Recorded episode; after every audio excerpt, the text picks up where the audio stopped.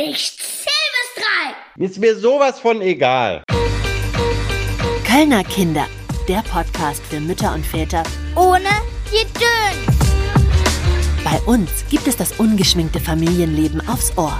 Hör auf zu meckern.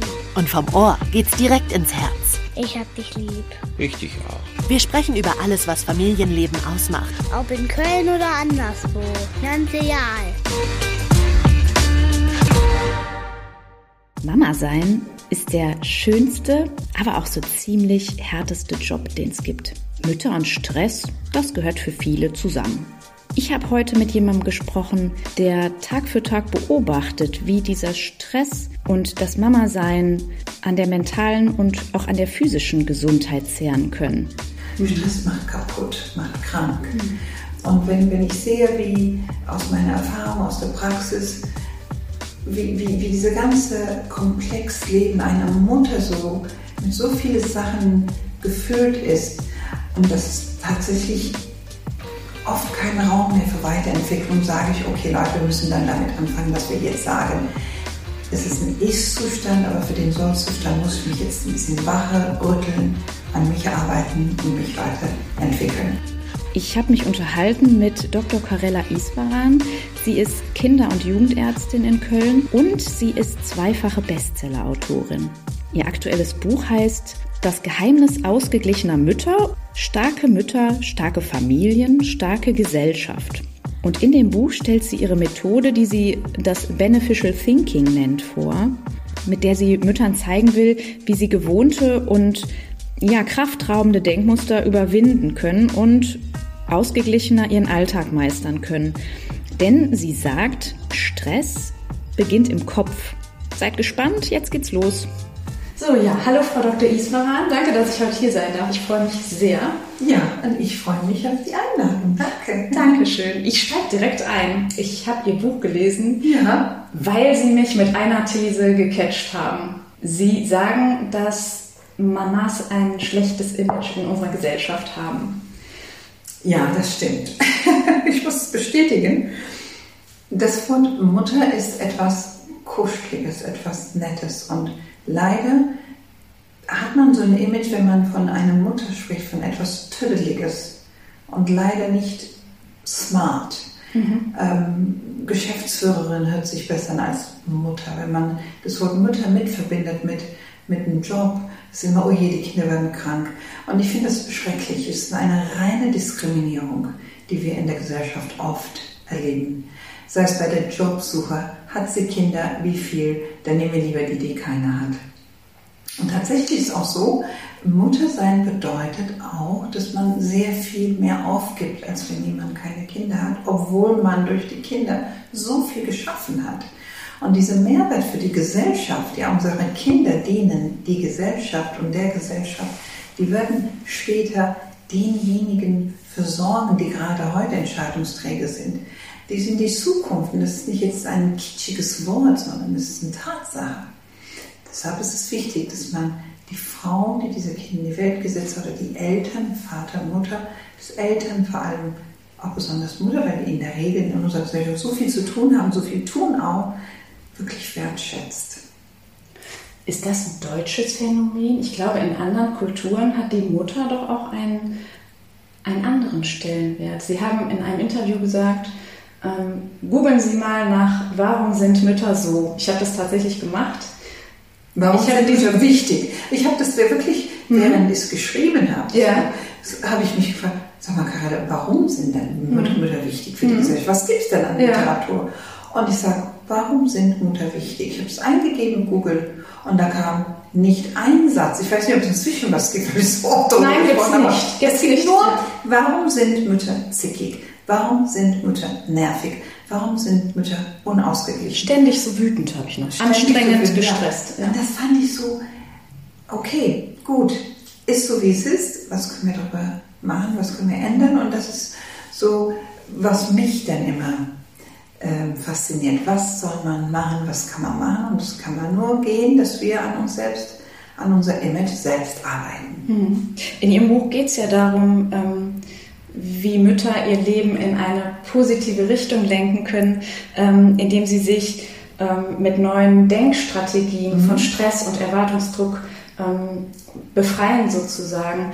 Ähm, was genau hat denn das gesellschaftliche Ansehen von Müttern mit ihrem Stress zu tun? Ich, ich denke, der, der, der, das Bild der Mutter ist, ist in den letzten 100 Jahren so entstanden, so geblieben.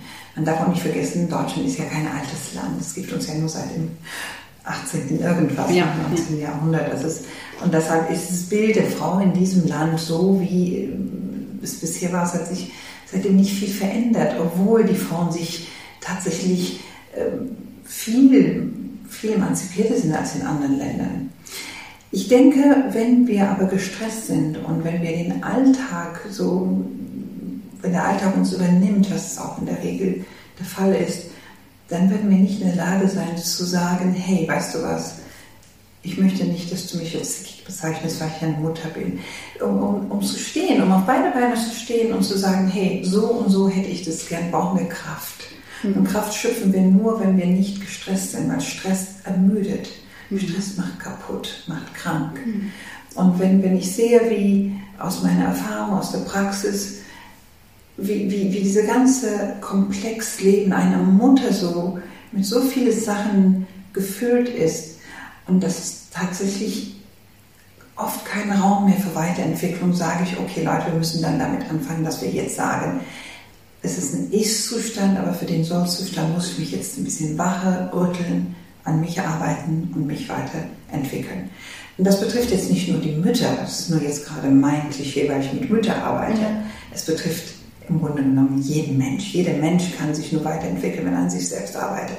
Dann habe ich gedacht, okay, mach mal ein Buch für die Mütter, dass die dann sehen, wo liegt das denn? Was ist das? Was bedeutet Kommunikation? Was bedeutet Selbstentwicklung? Woher kommt überhaupt der Stress? Und dann sehen wir auch, dass vieles, was wir Stress nennen, eigentlich nicht Stress ist. Wir haben auch ein Bild von Stress, wir haben ein Bild von Dingen, die stressig sein sollten. Und dann mhm. übernehmen wir das und stressen wir uns schon auch häufig künstlich, mhm. sage ich mal. Das ist eine Gewohnheit auch. Stress wird zur Gewohnheit. Das Denkart ist mhm. immer eine Gewohnheit. Warum stressen wir uns denn so? Also warum fällt es uns so schwer, ähm, resistenter oder resilienter zu sein gegen oder in bestimmten Stresssituationen? Ich finde per se Muttersein der stressigste Job der Welt ist. Das ist eine klare Definition. Wer ein Kind geboren hat, hat stressigste Aufgabe in dieses menschliche Leben schon erledigt, weil eine Geburt per se ist der stressigste Zustand überhaupt. Hm. Und dann, was, was, was, was heißt Stress? Stress kommt durch Anpassungsschwierigkeiten. Das heißt, Stress kommt daher, dass ich eine Veränderung habe und entweder empfinde ich diese Veränderung als eine Gefahr und ich möchte fliehen und ich möchte kämpfen oder die Herausforderung ist in Gefahr. Ich, ich finde, eine Situation passt mir nicht, ich hätte es gern anders, weil ich das anders gelernt habe. Jetzt sehen wir das bei der Pandemie zum Beispiel. Ich habe die Kinder in den Kindergarten gebracht, das war meine Norm. Ich habe den Job so gemacht, das war meine Norm. Die ganzen Normen, Dinge verändern sich und dann bin ich gestresst, weil ich einen neuen Weg gehen muss. Das bedeutet, ich muss neue Energie aufbringen. Wenn ich aber dann stehe und das nicht als Gefahr betrachte, sondern sage, es ist eigentlich nur eine Anpassung. Was ist denn der neue Weg? Individuell für mich.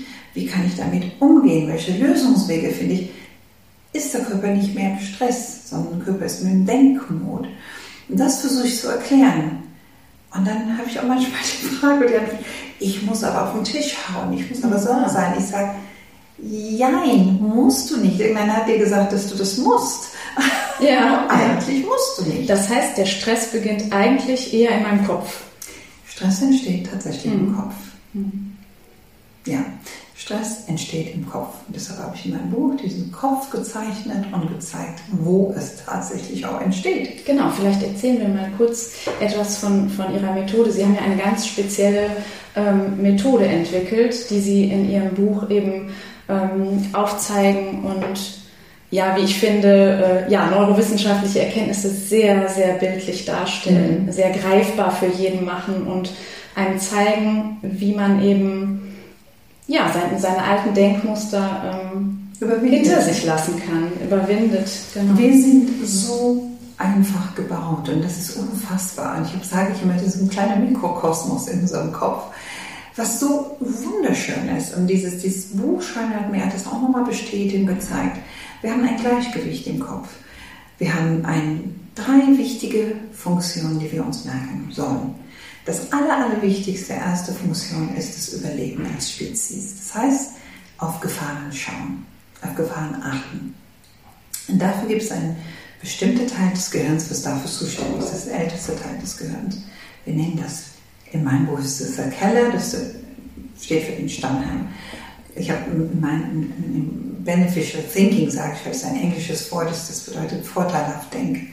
Weil ich mag das Wort positiv denken weil positiv heißt für mich immer, dass ein bestimmtes Ding positiv ist, aber was für, für sie positiv ist, ist für mich nicht ja. positiv vielleicht. Ist aber so ein allgemein positiv gibt es nicht. Es gibt ein für mich von Vorteil, für mein Mitleben von Vorteil, mit, mit Menschen von Vorteil, für meinen Job von Vorteil. Und wenn ich darüber rede, das heißt nicht, dass ich, das Wort Vorteil hat auch so einen bösen Beigeschmack. Das heißt nicht, dass ich mir alles neben die anderen lasse, sondern Vorteil beginnt mit der Gemeinschaft. Wenn in Gemeinschaft gut geht, dann ist der Vorteil nicht nur für uns alle, sondern für mich besonders.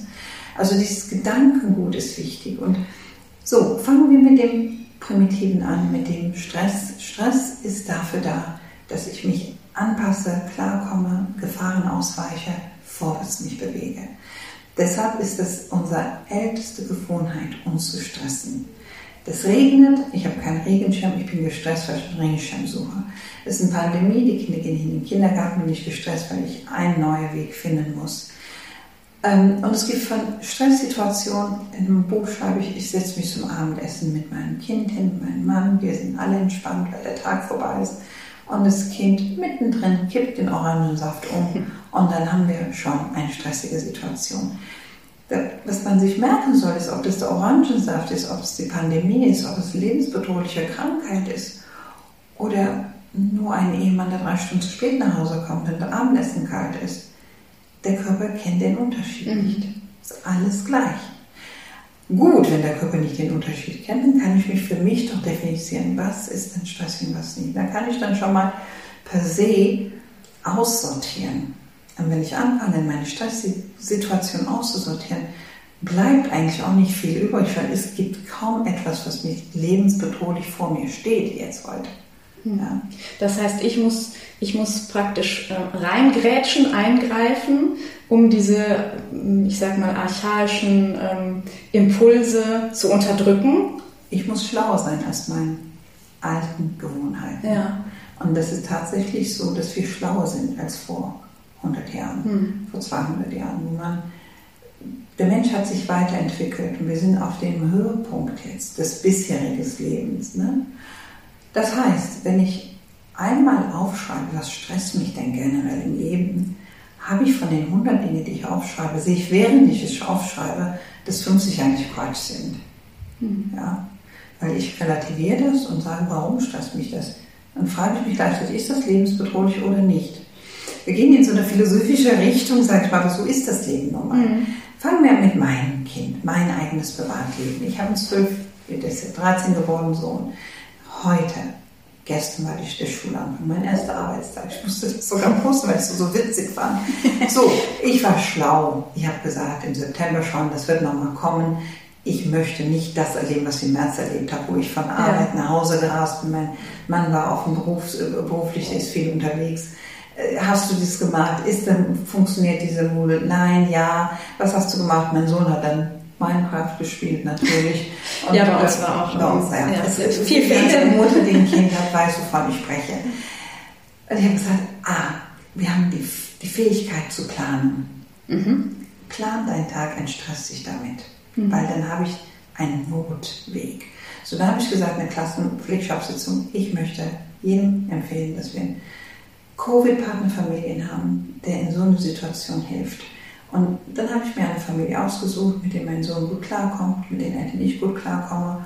Und wir haben diese Bekanntschaft ausgebaut. Mein Sohn war mit mhm. uns in Urlaub. Jetzt habe ich gesagt, gut, jetzt ist mein Sohn bei denen, macht jetzt seine Schule bei denen. Ist wunderbar. Ach, toll. Mhm. Warum? Ich darüber nachgedacht habe, geplant. Und ich sehe zum Beispiel in meiner Praxis zurzeit so viele Mütter kommen und sagen, ich bin alleine, ich kann das nicht. Ich sage, frag doch mal, ach, ich kann doch nicht fragen. Ich sage, warum nicht? Ja, ich kann dir doch nicht mein Kind geben. Ich sage, ja, du nimmst das Kind drei Tage und nimm dein Kind zwei Tage. Oder ihr nehmt jeweils zwei Tage und einen Tag habt ihr eure Kinder jeweils. Man kann Mikrolösungen finden. Statt dem Ganzen zu verfallen, um Stress zu entarten. Weil auch diese Tage mit unseren Kindern, mit unseren Mitmenschen sind wichtige Tage unseres Lebens. Ne? Wir wissen Ja. nicht, ob das jetzt eine Woche, zwei Monate, inzwischen sind es neun Monate, wo diese Lockdown ist. Und hin und wieder hat man einen Ausgang gehabt. Es kann auch noch zwei Jahre dauern.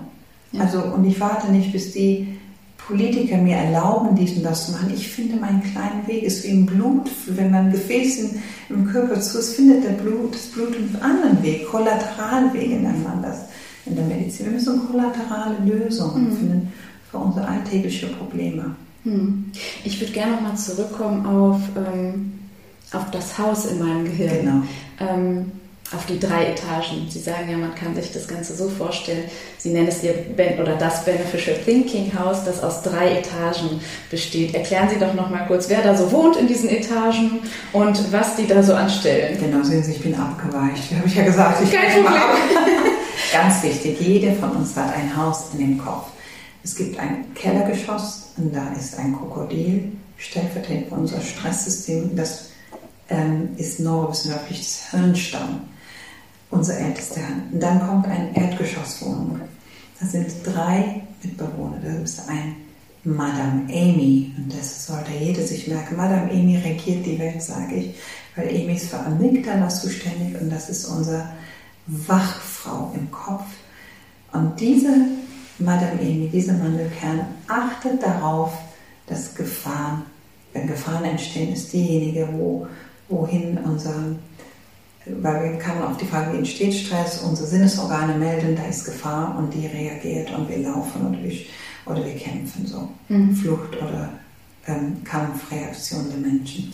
Und also im Grunde genommen, der Krokodil ist unten im Keller und die kriegt von dem Erdgeschoss wo diese Madame Amy ist, die Nachricht zu agieren. Wenn ein Apfelsaftglas umgekippt wird, hat mein Auge das gesehen, meine Ohren haben das gehört. Schicken schnell eine Nachricht zu Amy und Madame Amy schickt eine Nachricht dem Krokodil und sagt zu meinem Krokodil, schrei das Kind an oder ne, wir werden aggressiv, wenn sowas plötzlich passiert. Wenn man das weiß, dann sagt man der Amy, das ist keine Gefahr.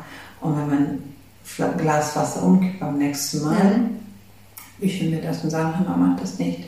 Das ist nicht so gut. Und damit ist die Sache erledigt. So kann man sich selbst die Dinge wahrnehmen. Das heißt, ähm, Madame Amy kann sozusagen nicht unterscheiden, ist es jetzt eine Gefahr, die mein Leben bedroht oder ähm, ist es vielleicht vermeintlich ganz harmlos und dann ist es eben an mir, ähm, da ganz bewusst mir zu, klar zu machen, es ist jetzt eben eigentlich vielleicht gar nicht so. Sagen wir mal anders, zwischen dieser Bewusstsein, dass etwas passiert und zwischen dieser Aktion von Madame Amy haben wir zwei Minisekunden Zeit zu entscheiden, ist es Gefahr oder nicht. Madame Amy, das sogenannte Amygdala, gibt ähm, im Grunde Signale, dass wir laufen oder schreien oder kämpfen. Das ist dann, wenn das Signal schon da ist, können wir es wieder beruhigen. Aber äh, Beneficial Thinking bringt uns bei, wie wir diese Signale überhaupt vermeiden. Ah, ja. Ja? Weil wir, das, was wir am Alltag tun, ist vermeidbar. Viele Dinge, die wir im Alltag tun, sind überflüssig. Viele Stresssituationen. Ja. Und dann kommt was ganz Wichtiges. Die Madame Amy im Erdgeschoss hat noch eine Freundin.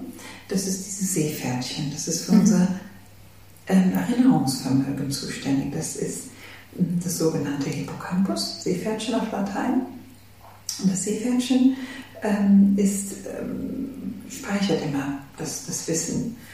Und ähm, in der Regel speichert es alles und wir, wir holen uns aus wie so eine, auf Karnevalkiste alles, was wir wollen. Und auch das kann sortiert werden. Und ich sage immer, wir haben eine Fähigkeit, die wir überhaupt nicht einsetzen als Menschen, das ist die Fähigkeit, Dinge zu vergessen.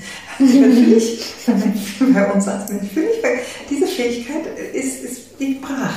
Ja. Ja, die wird gar nicht bewegt und vergessen wird als was Negatives betrachtet. Aber ihr könnt alle die schlimme Sachen im Leben einfach vergessen. Wir brauchen die nicht aufrecht Das wäre toll. Ja. ja, das ist möglich, weil Vergessen ist auch nur eine Art von Nervenzellen. Das heißt, wir mhm. benutzen die nicht, dann sind die weg. Dann denkt man 30 Jahre später, ah, da war doch was. Ja? Okay. Aber wir müssen nicht an, an negative Dinge ständig kauen sagen, wie war das mhm. denn nochmal? Was hat die Nachbarin schon wieder gesagt? Also dieses Schneiden, Vergessen, das nenne ich Switch-Moment, das ist super, das kann man auch ergehen. Dann gibt es jemand Wichtiges noch da, das ist das Glücksfee. Mhm. Ich immer, wir haben alle eine Glücksfee, die für unser Glück zuständig ist. Ein Glück kommt nicht von außen, sondern vom Innen, weil es eine chemische Reaktion ist. Und dann kommt die dritte Etage und das ist das neue Gehirn, das ist unser Denken. Damit denken wir und damit agieren wir, ähm, reagieren wir, nicht agieren. Das heißt, wenn etwas passiert, habe ich immer die Fähigkeit, solange ich atme, solange ich ein Lebewesen bin und solange ich ein Mensch bin, zu denken. Und solange ich denken kann, kann ich dann auch die Dinge verändern, so dass sie für mich weniger stressig sind, vom Vorteil sind. Weil Entwicklung und Wachstum kommt nur durch Denken. Mhm. Kampfreaktion, Stress, Kämpfen und, und Fliehen ähm, ist eine Überlebensreaktion, aber ich entwickle mich keinen Zentimeter. Mhm. In der Regel mache ich Dinge kaputt. Was passiert denn, wenn ich ähm, vielleicht, kann ich mir vorstellen, bei vielen Menschen oder bei vielen Müttern ist das ja so ein Zustand, der über Jahre äh, andauert, der sich vielleicht irgendwann entwickelt, der Stress baut sich auf und irgendwann wird er zum Dauerzustand und man merkt vielleicht auch selbst gar nicht mehr, dass man eigentlich, dass es eben nicht so sein muss, dass man so mhm. dauergestresst ist. Es gibt zwei wichtige Sachen. Wenn man Stress wird zur Gewohnheit. Ja, das mhm. ist man, es gibt auch Leute, die kokettieren damit, oh, ich habe heute ein Meeting und mhm. noch und dann und mein Stress und ich habe so viel und so weiter. Es wird immer aufgebauscht allein, das ist Stress. Was man aber vergisst, ist immer, wenn ich, also und deshalb sage ich, jeder Gedanke hat einen Wert. Alles, was ich denke, wenn es zum Stress führt, führt es zu Stresshormonausschüttung. Und diese Stresshormonausschüttung macht mich krank führt zu Übergewicht, führt zu Bluthochdruck, führt zu Kreis-, Herz-Kreislauf-Krankheiten, führt zu Immunproblematik, Schwäche und führt dazu, führt dazu, dass wenn man das Stress, diese Hormonstress, die Cortisol und Adrenalin, was da ausgeschüttet wird, wenn ich gestresst bin, das, da fühle ich mich nie wohl. Mhm. Das ist ein unangenehmes Gefühl.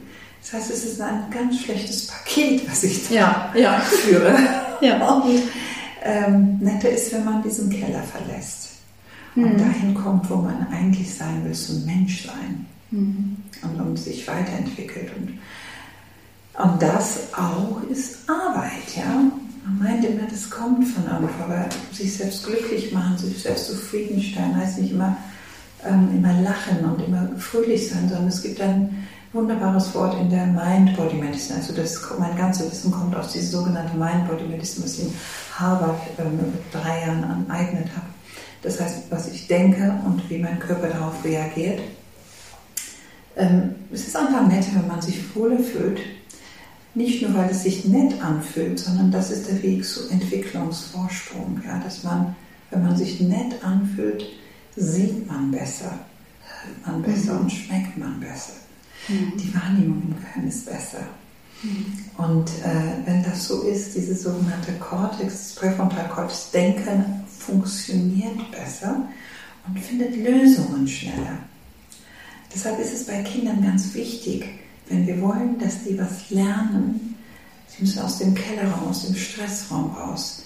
Wenn ich einem Kind sage, weißt du was, das und das ist so toll, dass du es gemacht hast, komm, mach mal das so und so dann lernt er eher, auch in der Klasse, in der Schule, als wenn ich sage, du bist so blöd, jetzt mach was so. Mhm. Weil das, ist, das Gehirn ist geschlossen. Und die Quintessenz auch des Buchs ist, wenn ich im Stress bin, kann ich nicht denken, kann ich nicht lernen, kann ich mich nicht weiterentwickeln. So bleibt man stehen, dreht man sich im Kreis. Mhm. Das muss man sich tatsächlich bewusst machen, welche, welche Macht auch die Gedanken haben. Und ja, dass es einfach auch für unsere seelische Gesundheit unheimlich wichtig ist. Unheimlich ähm, wichtig. Und es ist nicht so, was ich dann immer sage oder höre, was die Leute sagen, ich muss jetzt meditieren, dadurch wird es mir gut gehen. Oder ich muss dies machen oder das machen. Ich finde, man muss als erstes, ähm, muss, muss man gar nichts, sondern auch, ich empfehle einfach, bevor man in dieses zweite Schritt kommt des Lebens, einmal die Gedanken zu sortieren und tatsächlich die Gedanken zu renovieren, zu überlegen, wo bin ich, wie ist das, was ich denke. Weil da muss man auch gar nicht so furchtbar viel tun. wenn meine Gedanken in Ordnung sind, dann komme ich auch nicht mehr so schnell in die Stresssituation. Da muss ich nicht mehr Therapeutika suchen, um mich zu entstressen, sondern ich kriege das alles in meinem Kopf selbst geregelt. Und dieses Buch ist ein leichter Weg dahin, ne? dass, wenn man das wiederholt macht und wirklich sagt, ich will, das ist auch ein eigenes Kapitel im Buch, ich will es wirklich, ich will mich wohlfühlen, ich will, ich will jetzt, dass das Jahr für mich gut ausgeht.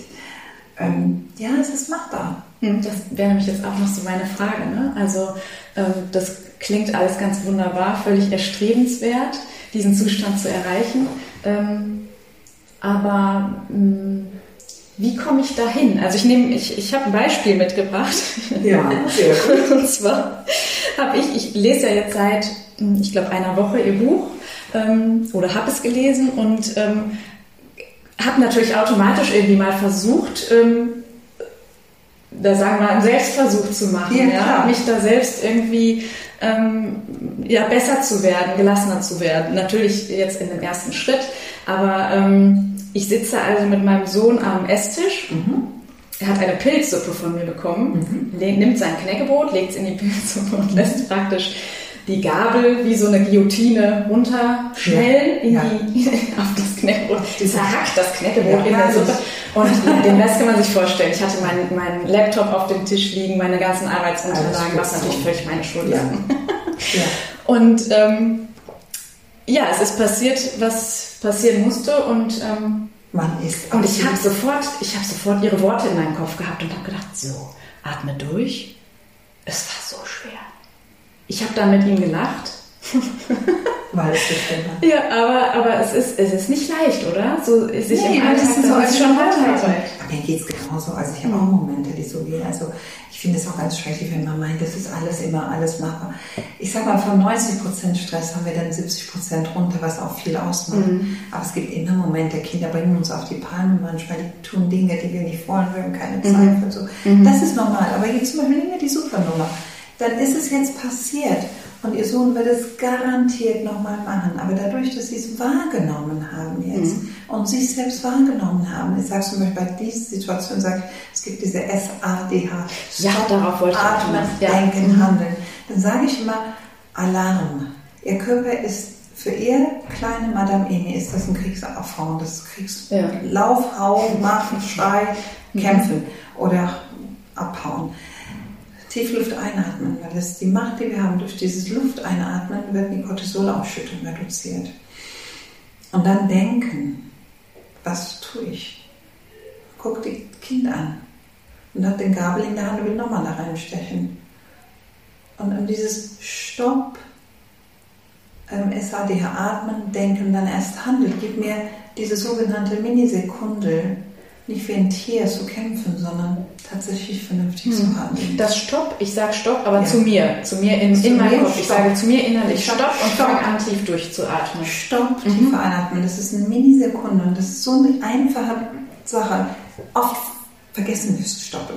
Ja, aber ähm, die Übung bringt das, ja. Stopp, einatmen. Denken, handeln. Dann, bei dem Sohn wäre dann immer die Situation, wir haben einen Erziehungsauftrag zu unseren Kindern. Und wenn ich dem ganz liebevoll dann sage, weißt du was, mit dem Gabel, was du da hast, guck mal, mein Computer ist kaputt, weißt du, und, und ich liebe dich so sehr, meinst du, du könntest nächstes Mal drüber nachdenken und das nicht tun, da habe ich die Chance, dass er sich das merkt. Wenn ich aber rumbrülle, hat er nicht verstanden, worum es geht, der vertut sich selber, der kommt in einen Angstzustand und kapiert überhaupt, der hat dann nur gespielt mit dem Gabel, weil die Realität eines Kindes ist ganz anders als meine Realität. Und ich habe dieses Kleinkind da, den ich dann beibringen soll, wie er sich benehmen soll. Und dann sage ich ihm, weißt du was, am Tisch, halt die Gabel so und den Messer so, hau nicht damit rein, weil das muss. Und dann kann man daraus ein Gespräch führen, ein schönes Gespräch. Und dann plötzlich hat man das so umgewandelt in so eine Lektion und man kann Bilder malen, man kann mit ihm reden, man kann sogar. Und klar, liebe Mamis, ich weiß, das ist nicht immer so, aber wir wollen es doch so haben. Wir wollen, dass es so besser wird. Dann lohnt sich auch darüber zu reden, was man machen kann. Und dann ist es plötzlich die Situation, er wird sich daran erinnern, wenn er erwachsen wird. Mit dem Gabel, wie die Mami dann gesagt hat, den Computer. Das bleibt hängen. Den Geschrei vergessen Sie Und den Gabel hauen sie nochmal drei Tage später. Und dann schreiben wir noch mit, da habe ich dir doch vor drei Tagen gesagt, dass du es nicht Ja, ja, genau. Und so geht es Ja, weiter ja. und dann gibt es ein Hassgefühl. Da wird das Kind das hassen und sie werden das Kind hassen und da ist, da ist eine Emotion, was nicht da sein muss. Und das können wir dann doch beeinflussen. Also ich lerne, ich atme erstmal. Der Schlüssel ist erstmal das Atmen. Sie haben aber auch noch einen guten Trick mit einem Kaiserschmarrn, habe ich Das ist gelesen. mein Lieblings. Erzählen Sie uns doch mal davon, den fand ich sehr gut. Also wir sind, ich bin meine Schwiegereltern, haben eine kleine Wohnung in, in den Bergen und wir besuchen sie in dem Zimmer mit den Kindern, wenn wir da sind in, in, in Österreich. Und das, da bin ich schon seit 10, 15 Jahren immer da. Und ich liebe Kaiserschmarrn. Jeder macht das anders jeder hat ein anderes Rezept dafür. Und ich koche auch sehr, sehr gerne. Aber frage ich mich jedes Mal, wie machen Sie das denn? Wie viel Eier nehmen Sie? Und was tun Sie? Und das ist so eine Art Notfallgedanke. Dann sage ich immer, wenn wir sehen, dass jemand uns gerade auch kurz auf die Palme bringen will, dann kann ich einmal sagen, stopp, atmen, wie macht man Kaiserschmarrn? Und die Frage stelle ich mir immer, und das hatte ich mal tatsächlich bei meinem ersten Buch ein Jahr lang hier propagiert in der Praxis. Und ich sage, wie macht man eigentlich Kaiserschmarrn? Weil dieser Gedanke ist ein neuer Weg in dem Gehirn. Unsere Gedanken sind wie Autobahnen im Gehirn, das ist eine Straße. Ich bin auf der Straße, mein Sohn hat die, die, die Suppe ver, ver, versplit- überall zerstreut. Ich kann es wechseln, ich kann die Autobahn wechseln, die Straße wechseln, sagen, wie macht man Kaiserschmarrn? Und wenn ich, wie macht man Kaiserschmarrn, frage, ist das mit Eier, mit Butter, mit Schmelz? Wie würde ich das machen? Wie macht der Nachbar das? Warum schmeckt es bei dem nicht? Also ich bin ein Kaiserschmarrn. Ähm, Spezialistin. Ihr könnt dafür Schokoladentorte nehmen oder ich habe neuerdings, mal, weil meine auf der Autobahn mal stehen geblieben bin, wie wechselt man einen Reifen eigentlich? Oh. Das ist auch so eine Herausforderung, ich weiß auch nicht, ja. Oder wie macht man äh, Linsensuppe? Egal, wie macht man das? Das lenkt mich sofort ab von dem, was ich habe, weil es ist manchmal schwierig, Menschen zu trösten, wenn die in Stresssituationen sind, aber es ist sehr einfach abzulenken. Ja. Und äh, dieses Ablenken ist auch ein, absolut sinnvoller, ein wunderbarer, ähm, im Grunde genommen, Weg, von dem Stressbahn wegzukommen. Aus dem Keller, Mhm. ich mein Buch, in der Das heißt- zu kommen. Ja. Genau, das heißt, wenn wir das jetzt nochmal übertragen auf das Bild ähm, vor dem Haus in unserem Kopf, würde ich quasi, ist dann Madame Amy die, die ich ablenke? Nein, Madame, Lem, äh, Madame Emi ist abgelenkt, genau. Madame Emi hat jetzt andere Geschichten, womit sie sich beschäftigen muss, weil diese Gefahr, die Suppengefahr ist weg. Weil Madame Emi reagiert immer nicht nur auf dem, was wir sagen, sehen, hören, nicht nur auf die Sinnesorgane, sondern auf die Gedanken. Deshalb sage ich, man kann auch sitzen, ohne dass man das Zimmer verlässt und, und sich in eine Virage einbilden, Dinge einbilden, weil eine Mirage umsetzt. Gibt es ja Menschen, die sitzen da, die waren gut gelaunt, bis sie sind schlecht gelaunt, ist nichts passiert. Sie haben sich nur was eingedacht. Ja. Also Denken ist das Schlimmste, also diese Denkkarussell, die wir haben, ist unser schlimmster Feind. Weil wir denken viel zu oft, viel zu unnötig, viel zu Quatsch. Ähm, deshalb ist es so, ich kann die Madame Amy ablenken und ich kann die ganzen Bahn ablenken. Das heißt, der Aufzug kommt wieder nach oben aus dem Keller heraus. Genau, es gibt dieses Bild des Aufzuges. Ne? Also in der, äh, im Haus gibt es einen Aufzug Ja. und ähm, in diesem Switch-Moment, über den Sie gerade gesprochen haben, Ja. habe ich quasi in der Hand, ob ich den Aufzug nach unten in den Keller schicke zum Krokodil, was Ja. dann ähm, eben diese Reaktionen, genau, Kampf, Kampf- und Fluchtreaktion. Genau, oder ob ich ihn eben nach, nach oben schicke. Wer wohnt denn oben? Ich weiß nicht, hatten wir Genau, oben ist, noch nicht genau, mit gesprochen. Etage fahren die, die, die Glücksfee, der, der, der Erinnerungsvermögen des äh, Hippocampus, das ist, der, ist das Seepferdchen und, und Amy, die sind zu dritt im Erdgeschoss und oben ist, ist es, ähm, ich sag mal, Präfrontal Cortex, ich nenne es Engineer, weil Engineer äh, baut unsere Wege, zeigt uns, wo es lang geht ähm, und meistert das Zukunftsplanen, ähm, sucht Lösungen. Im Grunde, der Mensch entwickelt sich, indem Menschen Probleme lösen. Ich habe eine Herausforderung, ich will von A nach B, da gibt es ein Hindernis dazwischen. Ich finde einen Weg, nach B zu kommen. Das nennt man Entwicklung. Ich war früher auf der Erde, jetzt weiß ich, wie ein Flugzeug geht, weil wir ein Problem hatten. Wir wollten von ähm, Afrika nach Amerika oder umgekehrt Deutschland nach Island oder was auch immer. Der Mensch hat da gesessen, gesessen und überlegt und Lösungen gefunden. Das ist toll. Und wir sehen auch, dass wir dadurch, dass wir 50, 60, 70 Jahre keinen Krieg haben, haben wir eine Wahnsinnsentwicklung in Technologie, in der Medizin. Alles Wissen hat explodiert. Und wenn wir wieder kämpfen und wieder zurückgehen, was passieren kann, durch den Dritten Weltkrieg auch geht vieles kaputt, müssen wir wieder aufbauen. Das heißt, Entwicklung geht im Cortex und ich muss den Keller verlassen und zu den Ingenieur langen und sagen, weißt du was, das ist mein Problem. Es ist tatsächlich immer interessant, wenn, wenn wir ein Problem haben und wenn ich ein Problem habe, habe ich eine Möglichkeit, dieses Problem aufzuschreiben. Das stört mich. Dafür will ich eine Lösung finden. Dann aktiviere ich unbewusst meinen Kortex. Und was dann passiert, ist Folgendes, und das ist eine neurowissenschaftliche Studie, Erkenntnis, ich habe es nicht erfunden. Was dann passiert, ist, das Bewusstsein beeinflusst unsere Sinnesorgane. Mhm. Das heißt? Das heißt, wenn ich sage zum Beispiel, ich brauche das oder das stört mich, dafür will ich eine Lösung finden. Ähm, sag mal zum Beispiel, Lösung, mein Kind kippt immer den Glas um oder, oder meine Freundin ist doof zu mir oder mein Mitarbeiter nervt mich oder der Job ist doof oder was auch immer, was der Mensch im Alltag es gibt kein Klopapier, was auch immer das ist, ein Problem. Wenn ich das definiere und sage meinem Gehirn, weißt du was, ich brauche eine Lösung, ich muss die Lösung nicht wissen, sonst hätte ich ja eine Lösung, aber ich suche ja eine. Was passiert ist, dass unsere Sinnesorgane diese Nachricht bekommen. Das heißt, meine Augen werden diese Nachricht bekommen. Die gucken dann nach einer Lösung. Wir hören nach einer Lösung, ähm, wir riechen nach einer Lösung, wir spüren nach einer Lösung. Und dann plötzlich gehen wir auf die Straße, drei Tage später, und kommt jemand uns entgegen und sagt, weißt du was, das und das und das, sagt, weißt du was, komisch, ich habe gestern darüber nachgedacht. Und jetzt steht die Lösung vor mhm. mir. Ja. Und das ist so, der Mensch entwickelt sich. Oder man sitzt da und dann ähm, erfährt man eine Lösung, weil man sagt, ich sitze da und dann fällt mir ein, was man machen kann, weil ich da eine Lösung finde. Und so entwickeln wir uns mhm. weiter. So finden wir Wege und neue Wege. Es ist sehr spannend, weil man kriegt neue Ideen. Der andere Weg ist aber sehr destruktiv, wo ich sage, ich sage immer, warum ist das passiert? Warum bin ich hier? Warum? Da kaue ich auf die Dinge rum und finde keine Lösung. Deshalb soll immer die Frage sein, wie komme ich heraus? Wie ist die Lösung? Was muss ich tun, um das zu finden? Allein diese Fragestellung im Gehirn ist ein schönes Gehirnspiel. Das kann man sich üben. Und das hilft eigentlich auch.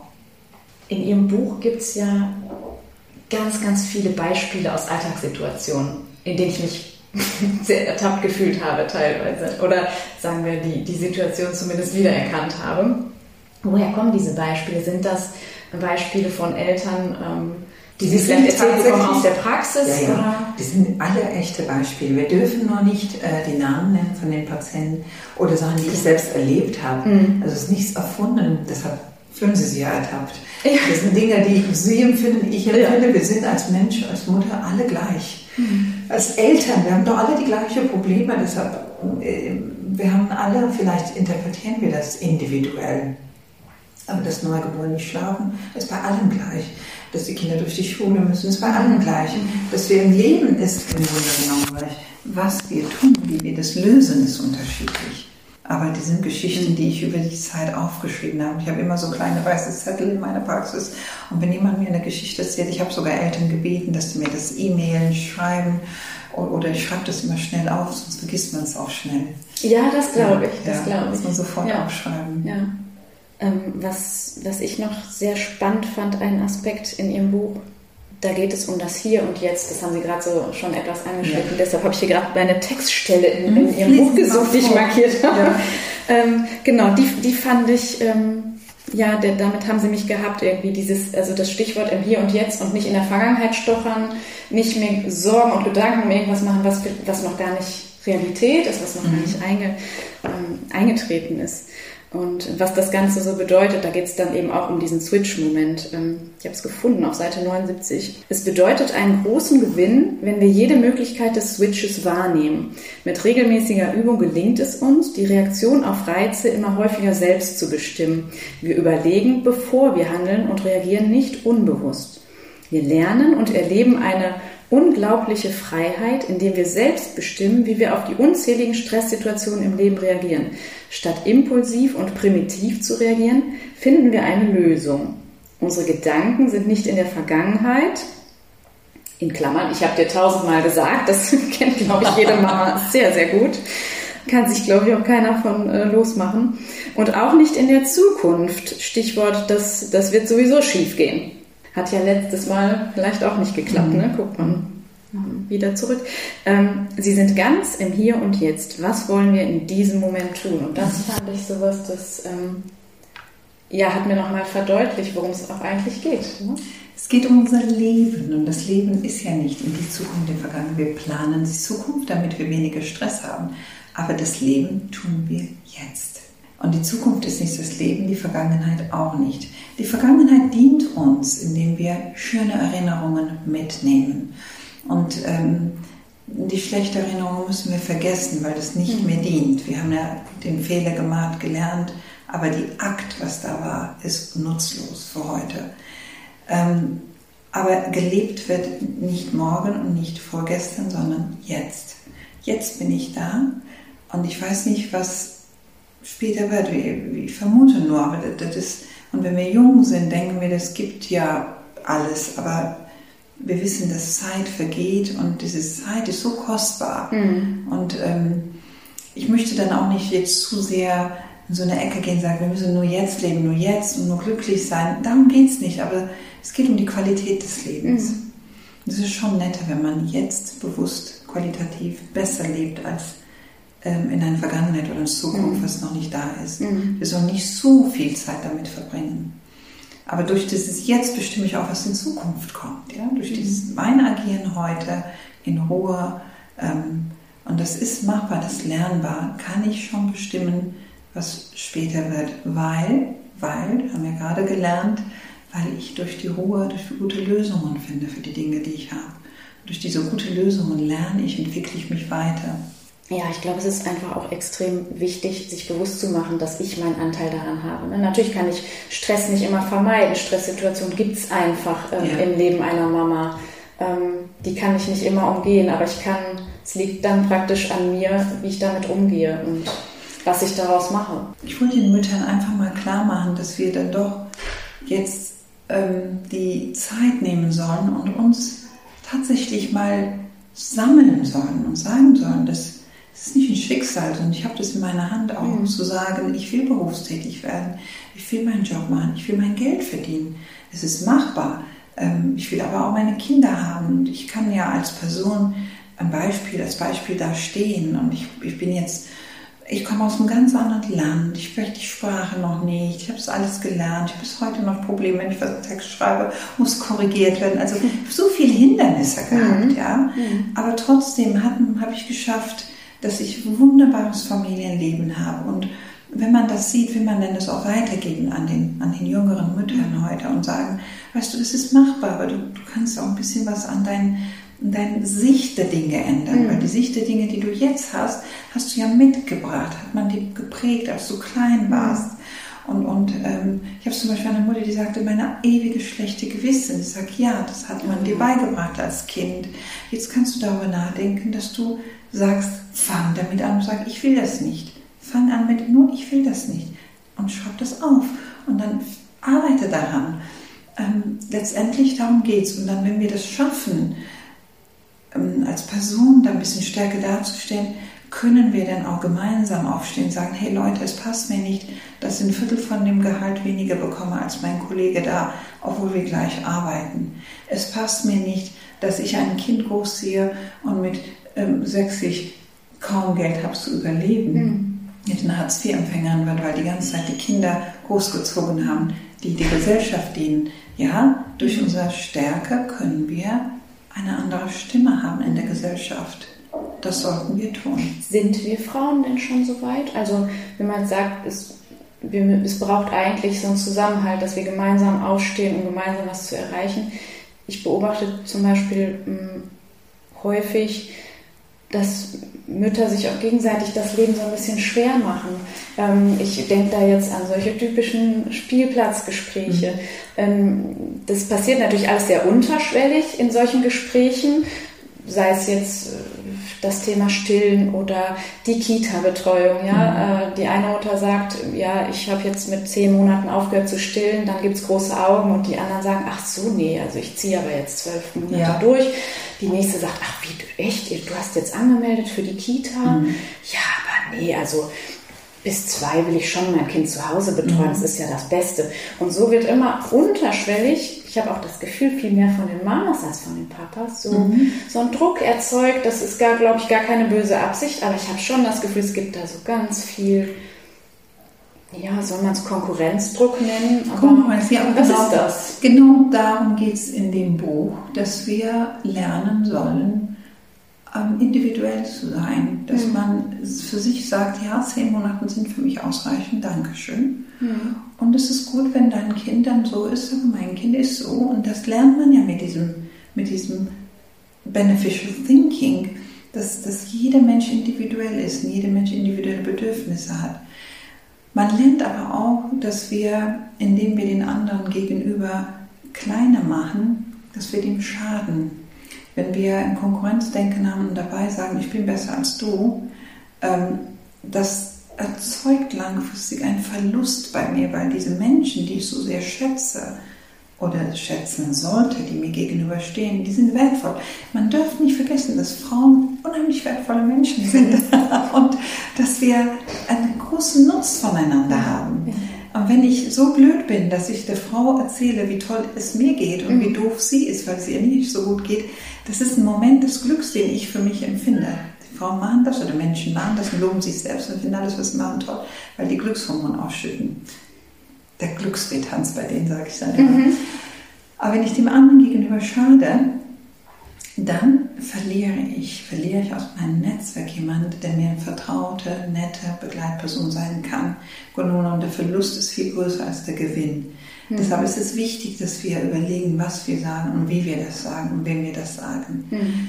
Ähm, und es ist ein Unterschied, ob ich etwas schaffe, zum Beispiel genau das Gegenteil, wenn ich sehe, dass, dass, dass, dass du was falsch machst und sag, weißt du was, ich weiß, es geht mir nichts an, vielleicht wird es eine gute Idee.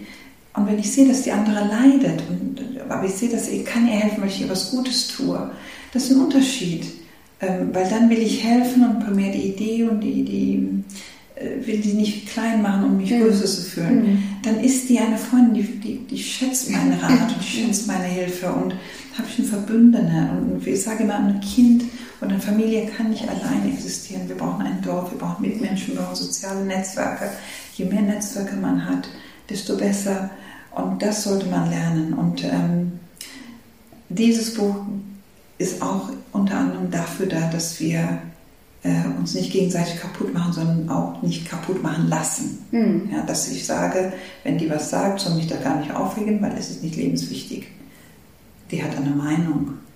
Aber ich bin ein wunderbarer Mensch, so wie ich bin. Eine Selbstwertschätzung wächst, wenn mhm. ich verstehe, was will ich, wo will ich hin. Und das ist wichtig. Darum geht es in meinem Buch auch. Mhm. Und wir sollen uns auch nicht immer gegenseitig ähm, klein machen, indem wir immer betonen, das ist auch immer die Frage, Frauen sind untereinander doof und untereinander schwierig. Ich erfahre in Social Media eigentlich eine andere Haltung heute. Ich finde, die bündeln sich. Mhm. Ich finde, es gibt ja ähm, verschiedene äh, Social Media Plattformen, wo ich denke, huh, da sind ja 30.000, da sind 80.000, 50.000 und dann tun sich alles zusammen. Also ich finde, und, und man, überall ist das Tenor gleich. Wir wollen eigentlich, dass es uns besser geht. Mhm. Wir wollen gute Wege finden, bessere Wege finden. Und sagen auch viele, mir geht's doch gut. Ich sage, ja, ja, ja, ja. Aber ob ich es will oder nicht, ähm, das Kind in dem jetzigen wunderbaren Zustand wird sich ändern. Und wie komme ich mit der Veränderung klar? Ich will mich als Frau verändern. Es geht nicht um heute und morgen, dass alles picobello ist. Ich habe mein Haus, mein Haus, meine Kinder, dass alles gut ist. Man fühlt sich dann auch angegriffen, wenn man sagt, ähm, das ist ein Buch als Ratgeber, dann sagen, ich brauche das nicht, mir geht's gut. man geht es nicht immer gut. Es gibt gute Zeiten, es gibt schlechte Zeiten. Das Leben ist so gebaut. Aber dann für die schlechte Zeit ist es gut, wenn man so einen Tipp hat, wie gehe ich damit um? Hm. Weil Krisen kommen immer wieder. So ist das Leben, wir wollen ja. leider. Das Leider. Und wenn man älter wird, sind die Krisen ein bisschen mehr, fürchte ich, als wenn ja. man ist. Ne? Mm, Sie beobachten ja natürlich in Ihrer Praxis, in Ihrem Praxisalltag ähm, sehr nah oder sind sehr nah dran, mit welchen Sorgen und Ängsten und Stresssituationen die Mamas so zu Ihnen kommen. Ähm, hat sich das jetzt durch die Corona-Krise nochmal verändert? Ja. Oder generell auch, was die Frauen natürlich mhm. na, viel, viel, mehr zu leisten? In der Regel sind es ja leider die Frauen natürlich nicht immer. Die Corona-Krise ist sehr unterschiedlich angekommen bei Menschen. Also ich gebe Ihnen mal ein Beispiel. Für, es gibt ja diese Homeoffice- für Neugeborene war das ein Segen. Die Mutter hat den Mann dann doch zu Hause. Mhm. Und dann ähm, früher mussten die zwei Wochen El Monat Elternzeit, es gab die sogenannte Elternzeit, es war immer schwierig. Also für, für junge Familien ähm, und vor allem die, die nur ein Kind hatten, war das ein, ich sag mal, paradiesischer Zustand, weil die, die haben nicht gearbeitet, aber waren zu Hause, von zu Hause gearbeitet oder teilweise hatten die Kurzarbeit und, und die konnten sich auf sich konzentrieren, was sehr schön mhm. war. Wiederum gab es Kinder, die, wo die Mutter gerade ein Kind bekommen hat, aber dann waren zwei- oder dreijähriges Kind, manchmal mehrere Kinder und die konnten nicht in die Kita. Das war ein Horror. Und dann gibt es nochmal die andere Stufe, deshalb sage ich, mein Kind ist nicht immer Kind, kommt darauf an, wie alt das ist, welche mhm. Lebensphase. Und es kam natürlich der Horror, alle Horror, berufstätige Mutter, drei Kinder im Alter von sieben, neun und zwölf. oh, Stimme oh geht nicht. Und, und, und, ähm, und, und ähm, vielleicht auch nicht unbedingt deutschstämmig, sondern ausländische Mutter. Ich habe eine italienische Mutter, die hat zu mir gesagt, ich spiele den ganzen Tag Fußball. Ich weiß auch gar nicht. Dann sage ich, mach das, dann geht der Junge will Wasser trinken, der andere will das machen. Ich habe gesagt, egal. Also es ist für die bildungstechnisch eine Katastrophe. Insofern, man kann nicht sagen, dass Corona für alle schlimm ist. Wie immer im Leben ist die schlimmste Krise für manche Leute sogar ein Segen. Aber für die vielen Frauen, diese Homeschooling und Homeoffice zusammen, das geht nicht. Und da soll man auch nicht denken, dass man es hinkriegt. Man biegt sich bis zum Umfallen. Ich schaffe das nicht. Mein Kind, ich schaffe das örtlich sowieso nicht, aber ich finde Kinder unterrichten eine Horroraufgabe im Summa summarum, Schluss muss ich sagen, es war für viele eher ein Nachteil, mhm. großen Nachteil. Wenn wir jetzt ähm, mal positiv in die Zukunft schauen, mhm. also Sie selbst sagen ja auch, man muss zuversichtlich bleiben. Ja. Ähm, können Sie da den, den Müttern und den Eltern noch was mit auf den Weg geben? Ähm, ja. Wie, wie schaffe ich es denn vielleicht auch, ob jetzt mit Hilfe Ihrer Methode oder ähm, ja, wie schaffe ich es vielleicht denn da auch für mich irgendwie ähm, mich ein bisschen zu ordnen und zu sagen, ja, auch das wird irgendwie vorbeigehen. Oder kann ich, was vorbei. kann ich da tun? Nummer eins, alles geht vorbei. Jede Krise geht vorbei. Selbst das Leben geht vorbei. Also kommt. Es auch hier geht vorbei. Die Frage ist, wie komme ich durch? Plant was, überlegt was und denkt was, was für euch gut ist. Es gibt auch kein große Rezeptur. Ich sage immer, Covid-Partnerfamilie ist zum Beispiel eine Sache, dass wir andere Familien suchen im gleichen Zustand gleiche Aussicht. Es gibt auch Familien, die haben ihren Betrieb verloren, die haben kein Geld, wenn da finanziell am Boden liegen und, und, auch noch, und auch noch die Kinder. Und das ist schwer, aber alles findet sich und es gibt immer neue Wege. Da muss man sich hinsetzen und vertrauen, weil das der Vertrauen ist das, was unser Gehirn bewegt, dazu neue Wege zu finden. Und das ist was Spannendes an diesem Leben. Und da, solange wir leben, ich sage, solange wir atmen, denken, dann haben wir die Chance auch weiterzumachen. Und denkt bitte dran, ihr seid nicht an ein Beatmungsgerät gefesselt und ihr seid nicht in einem Raum, wo ihr nicht euch bewegen könnt, sondern ihr seid dabei, mitten im Leben und habt diese wunderbaren Kinder, die aufschauen und, und, und gucken und die wollen von euch wissen, dass es weitergeht. Und das zeigt eure Kinder bitte. Machen wir für unsere Kinder, auch wenn wir nicht wenn der ein oder andere nicht immer dran glaubt. das ist doch ein sehr schönes Schlusswort. Ich danke Ihnen sehr für das Gespräch. Bitteschön. Vielen Dank, dass ihr euch heute wieder die Zeit für die Kölner Kinder genommen habt. Wenn es euch gefallen hat, dann abonniert den Podcast am besten, bewertet uns und schenkt uns ein Like. Jeden zweiten Freitag im Monat gibt's übrigens eine neue Episode. Wie immer mit interessanten Gästen und Themen, die uns und euch bewegen. Wir freuen uns schon auf das nächste Mal. Irgendwo zwischen Schwimmunterricht, Bastelstunde, Hausaufgaben, Playdates und Kissenschlachten. Jetzt ist Schluss!